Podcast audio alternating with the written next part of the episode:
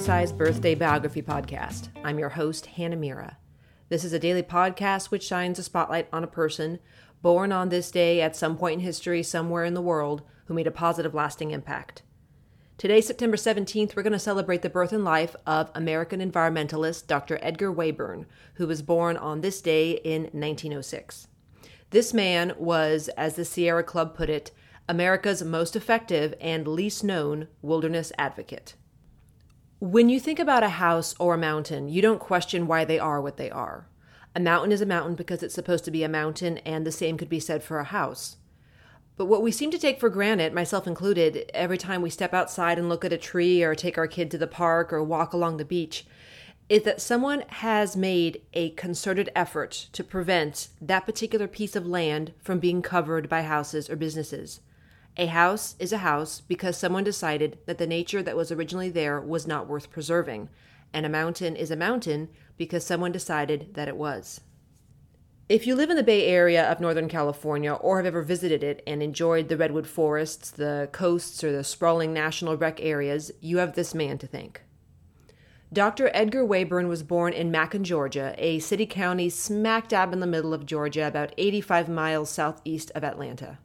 Even as a child, Edgar was obsessed with nature and he could spend hours looking at books about mountains and forests. He completed his bachelor's degree at the University of Georgia at 19 and he finished Harvard Medical School at 23. Having visited San Francisco every year as a child, his mother was from there, he decided to move back there to begin his career as an ER surgeon. He would teach at Berkeley and Stanford during his 50 year medical career. And we're not going to really go into his medical career. That's not the focus of today's episode, but I just wanted you to keep in mind that not only is this guy a full time doctor, but he's also about to become the guy who, according to Bill Clinton, when he bestowed the Presidential Medal of Freedom on him, has saved more of our wilderness than any person alive. So at the age of 33, he joins the Sierra Club. And for those of you that are not familiar with it, it's an environmental protection organization founded in San Francisco in 1892 by John Muir. When it was created, it was one of the first large scale environmental protection organizations in the entire world.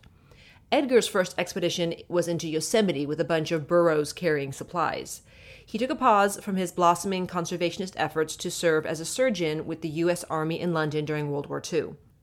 When he came back, he was elected to the executive committee of his local Sierra Club branch, and he then created its first conservation committee.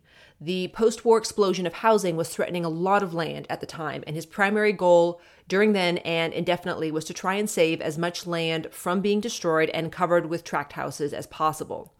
He describes himself as a wild eyed advocate of large public acquisitions. Knowing the only way to protect land was to claim it, he began with the 6,300 acre redwood and oak forest that would come to be known as Mount Tamalpais State Park in Marin County, California. Uh, he managed to increase its size throughout his career. In his life, in total, Edgar would ultimately be responsible for campaigns which led to the preservation of over 100 million acres of land. When Edgar joined the Sierra Club, it was more of an outward bound kind of thing. There were about 3,000 members who saw it more of a hiking and skiing club. But with Dr. Wayburn's guidance and passion, he turned it into the 750,000 member deep environmental activism organization that it is today. He helmed the Sierra Club as president for a bit too, serving five back to back single year terms. Nature was such an important and integral part of Edgar's life that he took his future wife, Peggy Elliott, hiking on their first date in 1947. They married a few months later, and she joined him in his work, uh, working with politicians to create boundaries for national parks and journeying with him to Alaska, where they devised layout proposals for 10 separate national parks. When the Alaska National Interest Lands Conservation Act of 1980 passed, these parks were officially created. Edgar was effective and efficient at land conservation because not only was he an obviously super passionate guy and very driven, but he's also a very genuinely likable and charming guy. He utilized very grassroots methods like going to public hearings and fundraising and letter writing. His lobbying prowess was legendary. He had this very pleasant demeanor. He very politely refused to accept anything less than what he had in mind, and he had this really nice Georgian accent. As Nancy Pelosi told Sierra Magazine in 1999, Legislators know that if Dr. Wayburn comes into your office, what might have been inconceivable at the beginning of the conversation is inevitable by the end of it. Without Dr. Wayburn's leadership and his imagination, the Bay Area would be a quite different place. Visually, recreationally, culturally, in every way, Dr. Wayburn made a tremendous difference. Edgar was not the type of man to compromise or accept the tiny land offerings that the government set aside for preservation. He knew that you can't really piecemeal nature, and to create man made lines through an ecosystem may make sense to a surveyor, but it's destructive and pointless to the nature and the animals that reside in it. As Dr. Wayburn said in his autobio, Your Land and Mine, it wasn't enough simply to add a few acres here and there. Nature doesn't divide herself into measured plots. A watershed encompasses the chain of life. If any part is developed, the integrity of the whole ecosystem is threatened.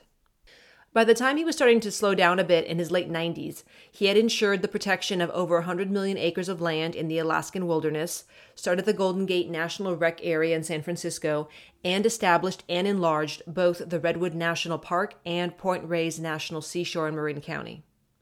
He was awarded the Albert Schweitzer Prize for Humanitarianism in 1995 and the Presidential Medal of Freedom in 1999 by President Bill Clinton.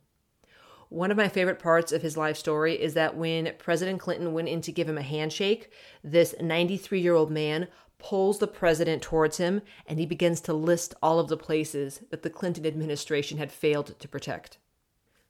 Dr. Edgar Wayburn died on March 5, 2010, at the age of 103 at his home in San Francisco. His wife Peggy had passed away in 2002, so he was survived by his son and three daughters and three grandchildren.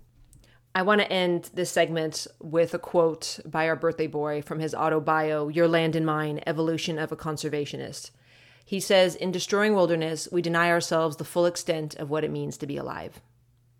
My sources today came from the Sierra Club, New York Times, Los Angeles Times, and the ever faithful Wikipedia.